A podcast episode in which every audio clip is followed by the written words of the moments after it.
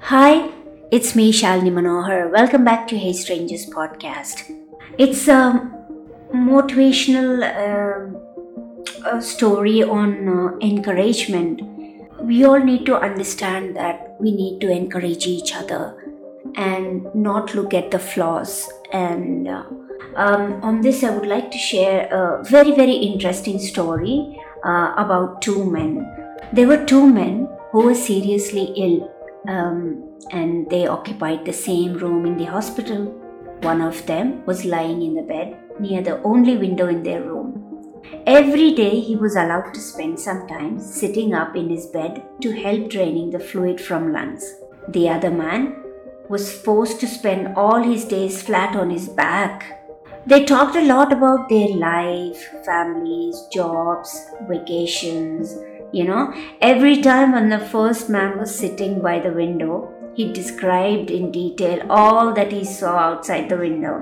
When the man by the window had been thoroughly describing all that was happening outside the window, his roommate would close his eyes and imaged all the beautiful scenes of life that were told to him by his roommate. One night, the man whose bed was near the window died peacefully during sleep, and his roommate was very sad. After some time, when the nurse came to visit him, he asked if he could be moved next to the window.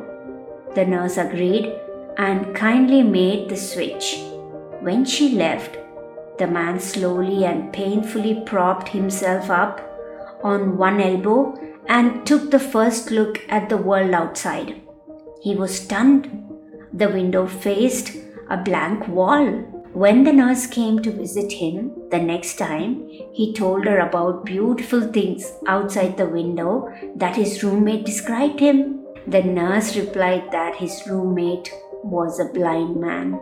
She said, Probably he just tried to encourage you. So, listeners, in this uh, story, what I'm trying to say is um, whether it's a few minutes or seconds, your smile, your words, um, your uh, being with the person makes a lot of difference. Even medicines cannot do that.